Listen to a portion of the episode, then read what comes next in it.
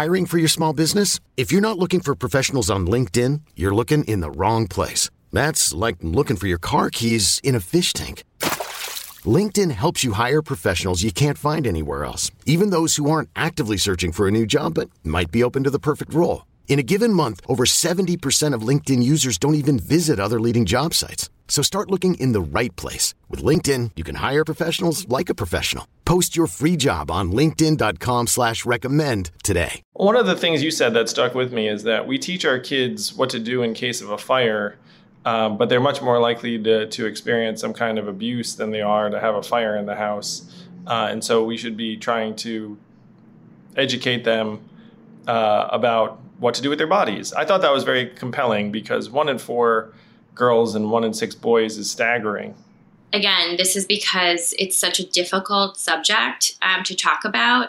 It's the reason why I wanted to create a resource that was going to be useful um, and enable more conversation. We teach kids how to cross the street safely, you know, how to make sure um, they are safe in the event of a fire, but statistically, they're much more likely to be sexually abused than to be in a house fire. Um, so, this is a safety book.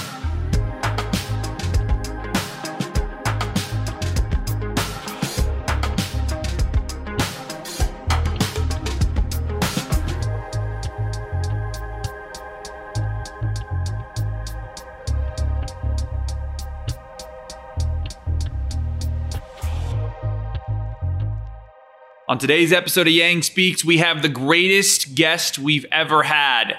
Evelyn Yang joins Yang Speaks. Wife of Andrew Yang talks about her new book on sexual assault awareness for kids and also talks about what it's like to be married to Andrew Yang. You're not going to want to miss this. They are an amazing couple and two amazing human beings that complement each other well. You're going to love it. Evelyn Yang joins Yang Speaks right now.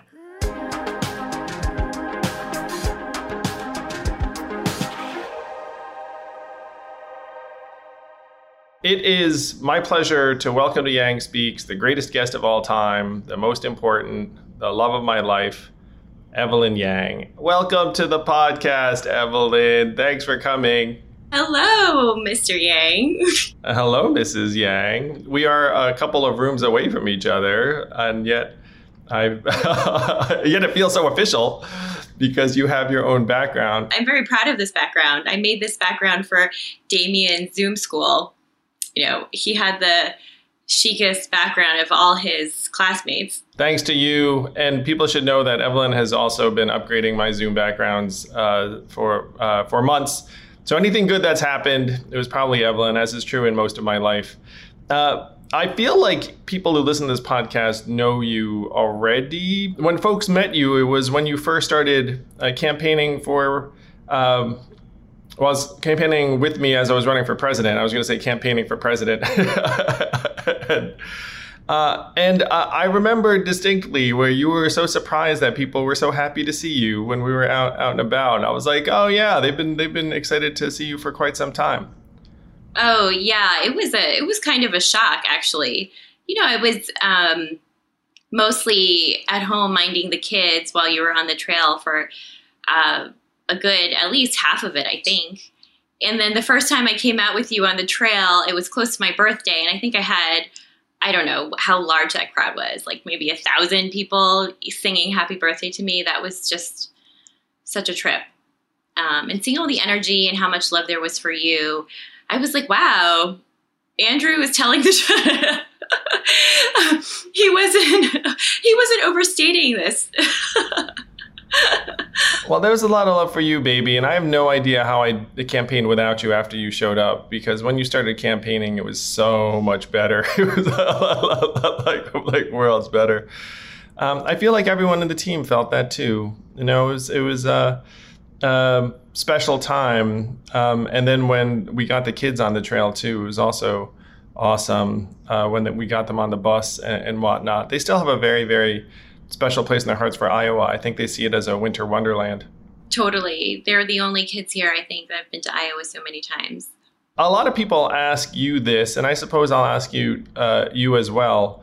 Uh, how did you feel about my decision when I came to you saying, "Hey, how about my running for president?" back in the day, uh, and I guess you and I started having that conversation uh, in like like 2017 after Trump won. So many people ask us that question, and I think most people think or they regard it as something that happened overnight. And the truth is, it was a progression, right? Um, and we were having these conversations around what was happening to our country. Like, how did Donald Trump get elected?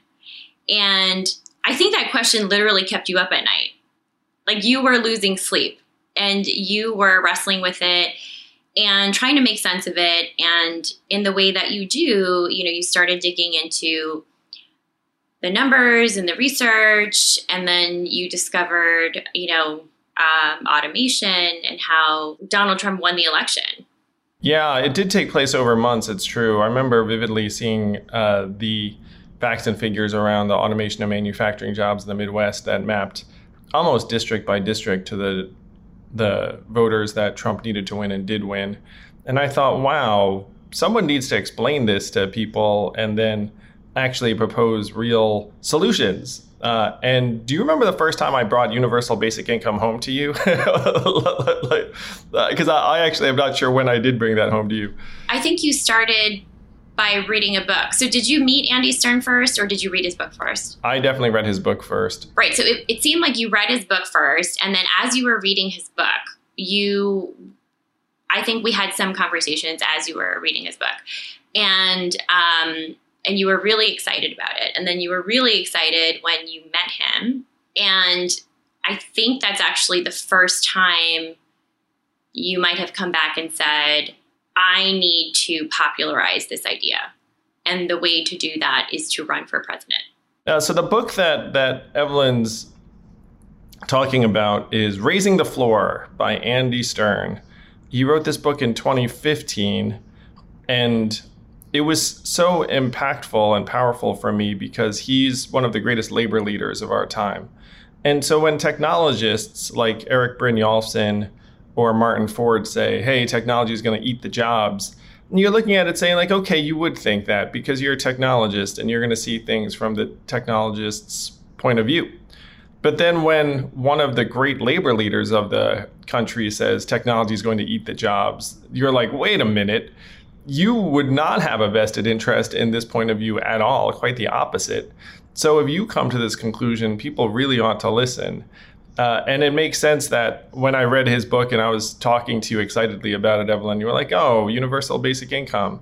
And one of the reasons why we both became so excited about the presidential run was we came together on universal basic income and felt like, okay, the world really needs this totally. And what it would mean in terms of eradicating poverty, um, what it would mean to uh, caregivers around the country. It made so much sense to me that I thought, okay, if you go out and promote this idea, somebody else will pick it up. Oh yeah, that's what you said. I was like, this, there's no way that this idea won't become the new Medicare for all. And then you can pass on that torch and come home and be normal again. Yes. And when I got out there, I remember coming back to you and saying, I'm not sure anyone else is going to pick this up in the way that, that you were uh, imagining. Though I did get a number of candidates to sign on to it, but they weren't the major candidates. I got Marianne Williamson and Tulsi and um, others uh, to commit to some version of universal basic income. I was after I didn't think I was ever going to get Joe, but I, I was after Bernie really uh, in in a big way, and it was always mystifying, as you know, baby. That I was like, but I mean, look at it; it just basically took a, like a year longer than you thought. yeah, unfortunately, be, uh, due to the circumstances. But now we're seeing cash relief in various versions. The child poverty tax credit that is getting started this summer. I don't think people are talking about it enough. It's hundreds of dollars a month for millions of families. I mean, it's literally going to uh, reduce poverty for uh, almost half the families that are in poverty right now that have kids. Uh, it's really astonishing, and the fact that you and I might have had something to do with that uh, is is like the greatest thing ever. It's the greatest, and it's just the beginning, right? How many U.S. cities now are piloting UBI?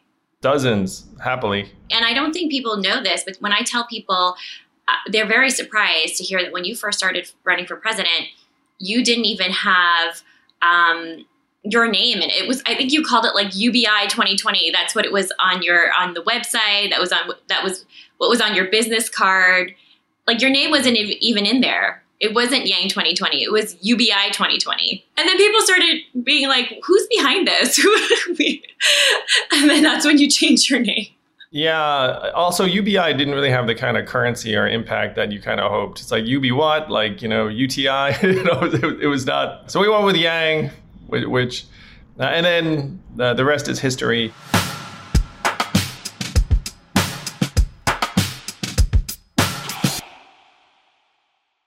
This podcast is sponsored by ExpressVPN. A few decades ago, private citizens used to be largely that private. What's changed? The internet. Think about everything you've browsed, searched for, watched, or tweeted. Now imagine all that data being crawled through, collected, and aggregated by third parties into a permanent public record your record. Having your private life exposed for others to see was once something only celebrities worried about. But in an era where everyone is online, everyone is a public figure. To keep my data private when I go online, I turn to ExpressVPN. Do you know there are hundreds of data brokers out there whose sole business is to buy and sell our data? The worst part is you don't know what they're doing, you don't get to have your say. That's why I use ExpressVPN. Just hit one button and then your internet connection gets rerouted through an encrypted server. No one can see your IP address. You're completely in your own private internet. Every time I turn ExpressVPN on, I'm given a random IP address shared by other ExpressVPN customers. That makes it harder for third parties to track me and harvest my data. No matter what device you're on, you just hit one button and you get your own protected connection. So if like me you believe that your data is your business, secure yourself with the number one rated VPN on the market. Visit expressvpn.com slash yang and get three extra months for free. That's E-X-P-R-E-S-S vpn.com slash yang. Go to expressvpn.com slash yang to learn more.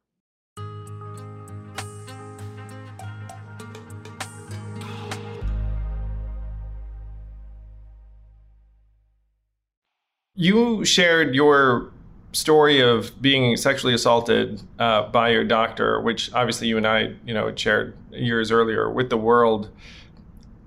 Late in the campaign, it was late 2020, uh, and that was such like a, a massive decision on your part. I think that's when really most people got to know you, uh, and I was obviously a part of some of that process. But can you talk people through what that process was like for you and how you actually arrived at uh, the decision to stand in front of the world or, or share your experiences with so many people? I never imagined having um, the kind of platform that we did. And this had been a burden on me, just a secret that I had been carrying uh, for many years, ever since um, I was pregnant with Christopher. And, um, you know, being on the trail was a very, very empowering experience on many levels. First, there were so many women actually who were sharing their stories of harassment, of assault, um, with me in particular. And I remember thinking, wow, you guys are so brave. Um, and I have my own story to share, um, but I was too scared, you know, to do it. But I felt empowered by them, empowered by the love and support um, that came to us just from, you know, the campaign. And I also felt this incredible obligation um, to use the platform that I had at that moment um, and try to support other other women and other survivors. So I do feel like it was the moment that um, enabled, you know, my coming forward. It was rough though. I, I remember wrestling with it for a long time, and I think you know the week leading up to my CNN interview, I probably lost 10 pounds. um, but I'm so glad I did that. And I absolutely did not anticipate um, so many other women coming forward about the same doctor, right? Like dozens and dozens of women. I think over, he was practicing for over 20 years. Thinking about how many women he abused during the course of his career is just chilling. And to know that I helped that many other women um, come forward about something where, like me, they probably thought they were completely alone. Maybe it was something that they did. Um, yeah, that means. I mean that that's everything. I do remember the days leading up to your interview, and uh, I just wanted to be supportive. I, I, just wanted to say whatever you want to do. Um, though I, I too saw the love and support you were getting on the trail even before you came out with the uh, story about what happened with Dr. Hadden. And, you were getting all these messages about different issues that women were facing. But after your interview, it, it was 10 or 20 times that where everywhere we went, women would just come to you, sometimes in tears, uh, talking about their own experiences. Uh, it was overwhelming the support that you got, but also the level of pain uh, and struggle that so many women faced. I mean, I, I was a witness to people coming to you so many times, and uh, I was so proud of you, baby. Uh, it, I mean, I, I was somewhat overwhelmed too by the level of attention that your story received, rightfully so. But I felt like everyone saw that interview uh, I got text messages from dozens of our friends, and, and this actually hit me, and I'm sure you did too, where dozens of, of our friends texted me and, and said, I'm so sorry, I never knew. And then uh, it, uh, it, dawned on me, I was like, oh yeah, like now our friends would know uh, that, that this had happened. And I thought, well, like I've known, and, and uh, like I struggled with it for years with like the anger and pain and guilt uh, on, on my part. Um, but then after you shared it, uh, so many other people knew, and it and it touched so many people so for, so profoundly that I feel like you couldn't help but feel like it was uh, a tremendous thing to do because I feel like you set a lot of people free. I feel like you liberated a lot of women. Well, I certainly did so for um, other survivors of this doctor um, that I know, and and I was kind of smiling when you when you said um, you know people coming up to us because I remember very distinctly that after my interview, you know, we would do events and you know you would have your own selfie line and then I would have my own. And it was beautiful but also incredibly um, telling of how just many of us are walking around with this trauma. And um, a lot of tears and a lot of support for one another it was that was something that I was not anticipating at all. I didn't know that coming forward or sharing a story myself would mean that other people would want to share with me to that level.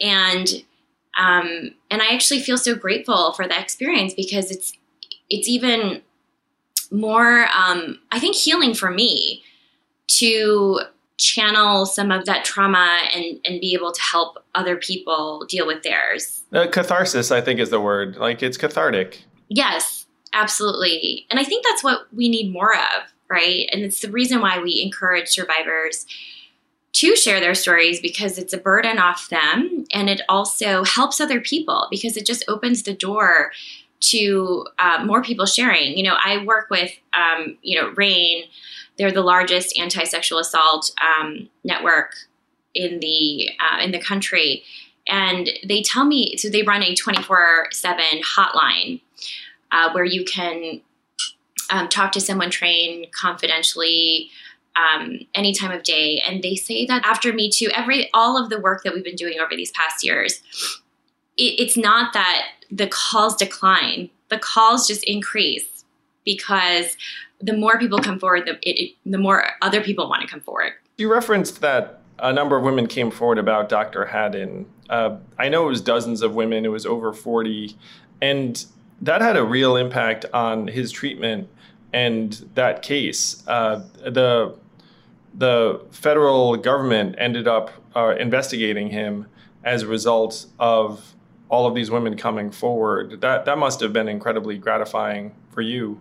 It was. It was the first time I felt like what he did was actually taken seriously. And so I'm very, very grateful that he was actually arrested and he's being investigated um, for abusing minors under his care. Awful. Yeah. Yeah. And um, and I think they called him at the press conference a predator in a white coat.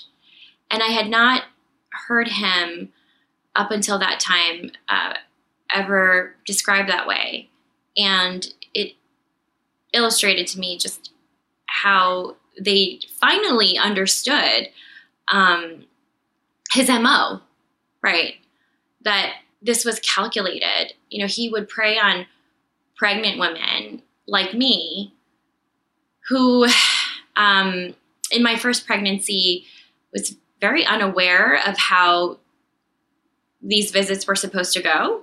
And then also young women for their first visits. Now he's being described as maybe one of the most prolific um, predators in the state. And he was very, very close to getting away with it. And he, he didn't, thanks to you and so many other women who came forward. Uh, I despise this man and his existence. Uh, and I know I speak for so many people when uh, I say thank you, Evelyn, uh, for helping get him on the way to being behind bars, which is where he belongs. Uh, he's hurt and traumatized so many people and abused their trust in a really violative manner. I mean, you go to a doctor and you expect to be treated and, and taken care of, and, and he uh, attacked and abused people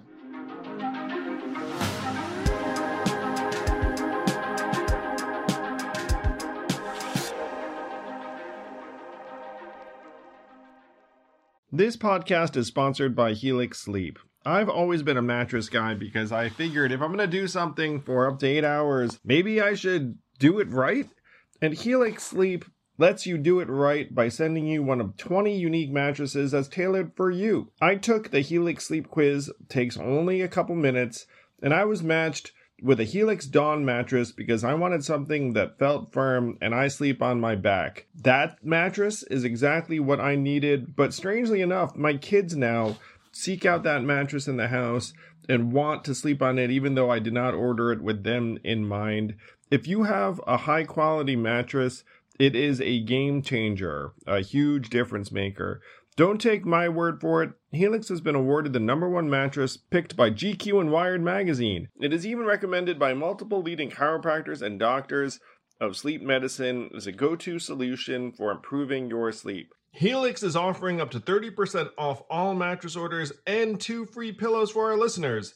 Go to helixsleep.com slash yang. That's helixsleep.com slash yang. This is their best offer yet, and it won't last long. With Helix, better sleep starts now.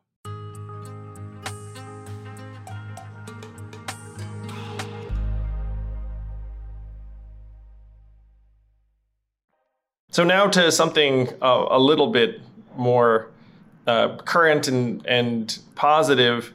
Uh, how did this book come about? Uh, I know that that you were at least thinking about it, but then the, the, I think someone reached out to you. I had this book in me pretty much as soon as I started talking about what happened with me with the doctor.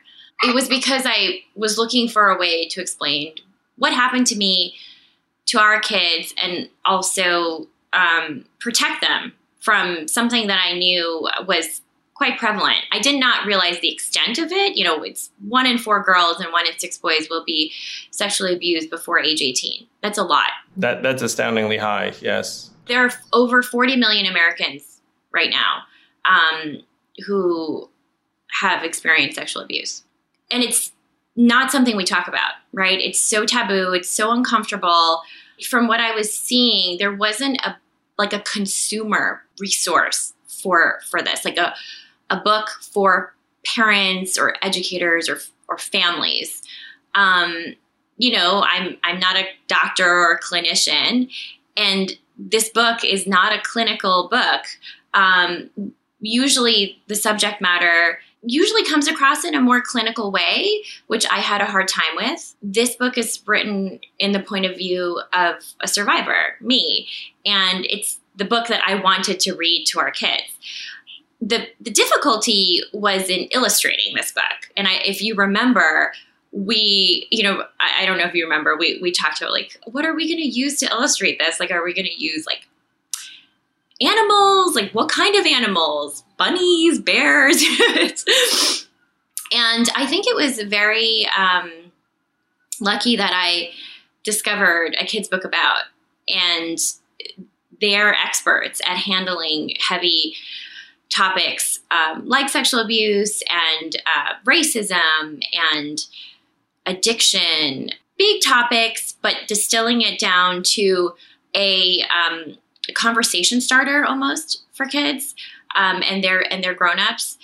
And it's just to get just plant the seeds you know. No matter how heavy the subject i feel like all of their books are actually very positive and affirming and accessible. So we're just planting those seeds of awareness and compassion and empathy um, it's really what we need. You know, I really believe that we have to start young with these subjects. It's too late when they're, you know, conditioned by their peers, by the media, all these things that get in the way where it's hard to break through. We, we have to start very young so that um, they understand their impact on others. One of the things you said that stuck with me is that we teach our kids what to do in case of a fire, um, but they're much more likely to, to experience some kind of abuse than they are to have a fire in the house. Uh, and so we should be trying to educate them uh, about what to do with their bodies. I thought that was very compelling because one in four girls and one in six boys is staggering. Yeah. Um, again, this is because it's such a difficult subject um, to talk about. It's the reason why I wanted to create a resource that was going to be useful um, and enable more conversation. We teach kids how to cross the street safely, you know, how to make sure um, they are safe in the event of a fire. But statistically, they're much more likely to be sexually abused than to be in a house fire.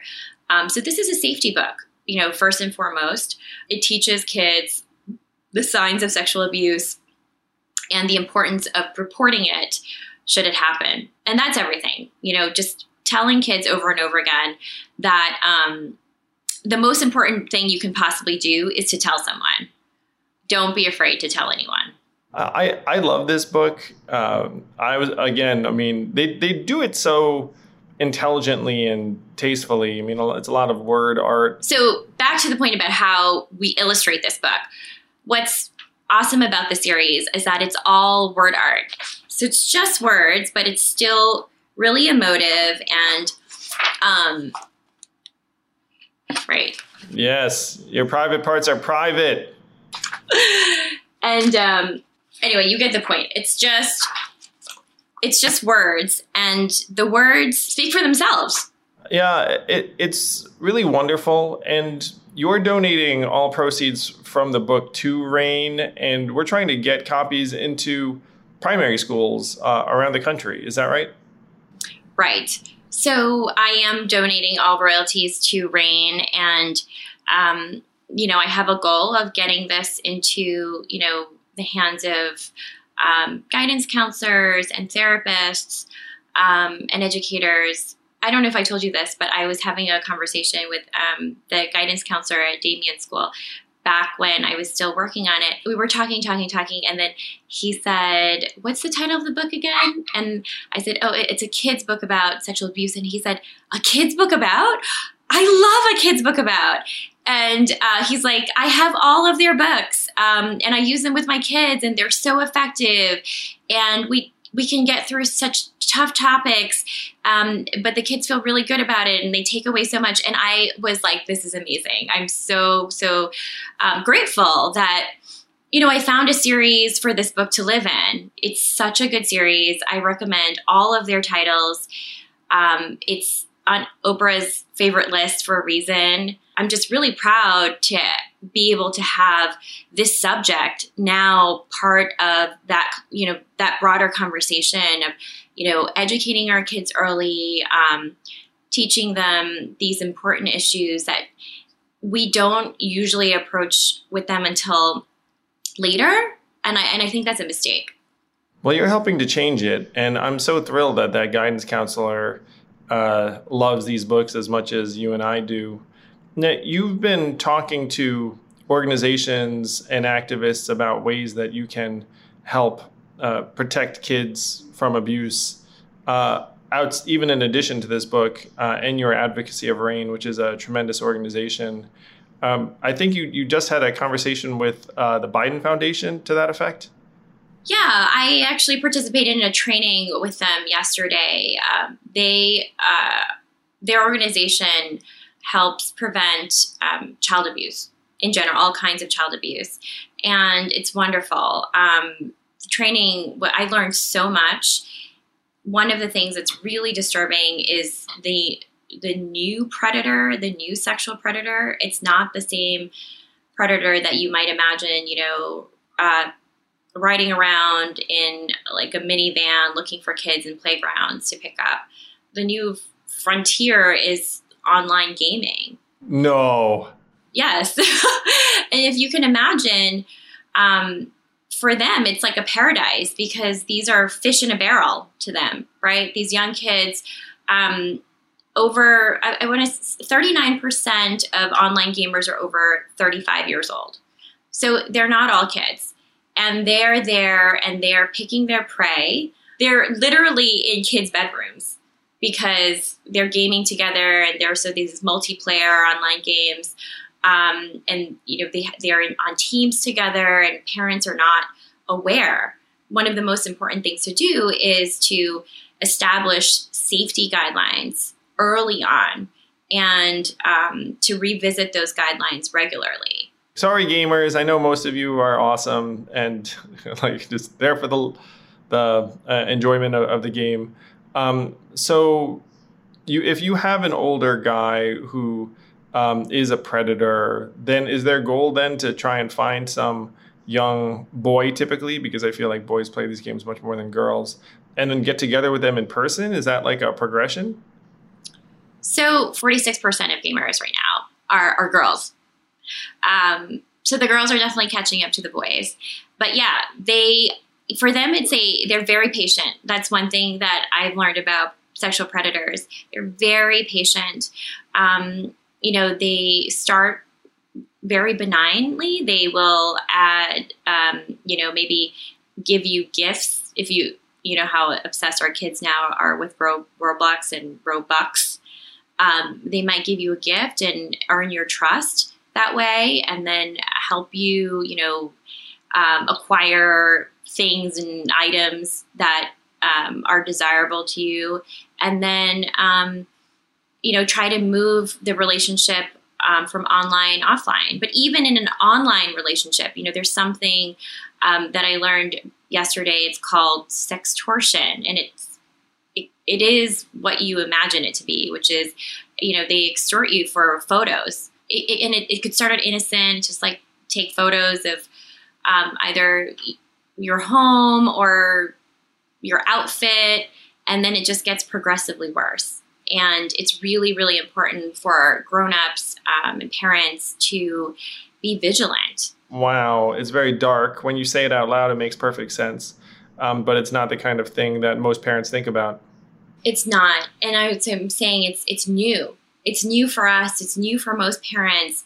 Um, but again, what's the same is that any kind of abuse, there's stigma, there's shame, there's guilt.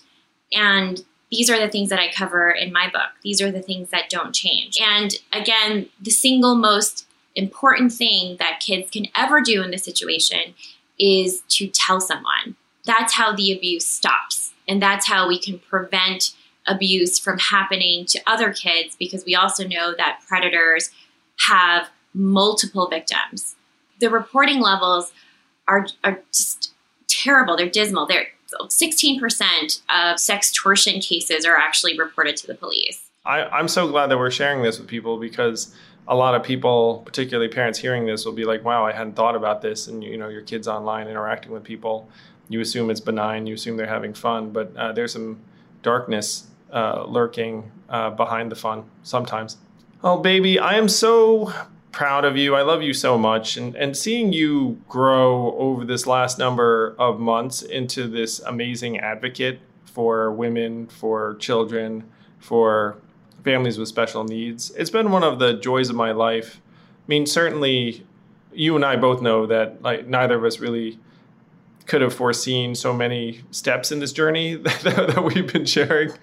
Um, but but seeing you greeted on the trail with so much love and uh, warmth and enthusiasm, and then seeing the impact you've had on so many women through sharing your story, uh, and then now having you uh, fight for families, uh, not just our family. I mean, anytime someone thanks me when I'm uh, out in the world, I, I say thank you, like thank my wife uh, for making any of it possible.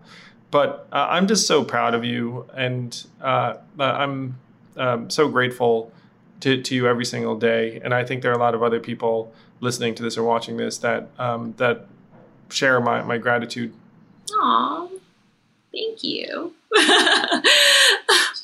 um, I'm very grateful too. You know that I get spiritual sometimes, and I think about how we never imagined, neither of us, that we would be in a place to be able to impact um, people's lives in such a way. And, you know, when you started running for president, I I was very much uh, content in my role as supporting you um, in your mission to, you know, change the way people um, thought about the economy and the future, and also to eradicate poverty. I mean, that was enough. That's plenty for me. But I, I really never imagined that I would be in a position to use my own personal experiences um, to help people in a, almost a completely different way.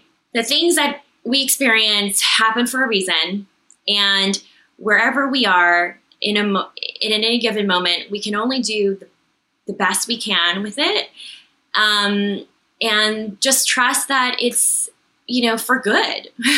well, it, it certainly is for good in in your case, and I try and make it for good in my case. Um, thank you for everything you do for our family and for families everywhere, Evelyn. Uh, I love you, and I'm sure a lot of more people, uh, you know, lo- love you uh, out there listening to this and watching this as well. Thank you for coming on. You're the best guest ever. I'm not just saying that because you're my wife and the love of my life. Most downloaded episode ever. I love you anytime you want to come on, baby, we could just make this the the uh, Andrew and Evelyn Yang speaks podcast, and like that. This is just like every week it'll be like, what are Andrew and Evelyn talking about this week? Wow, that that actually, I mean, heck, I'd enjoy that.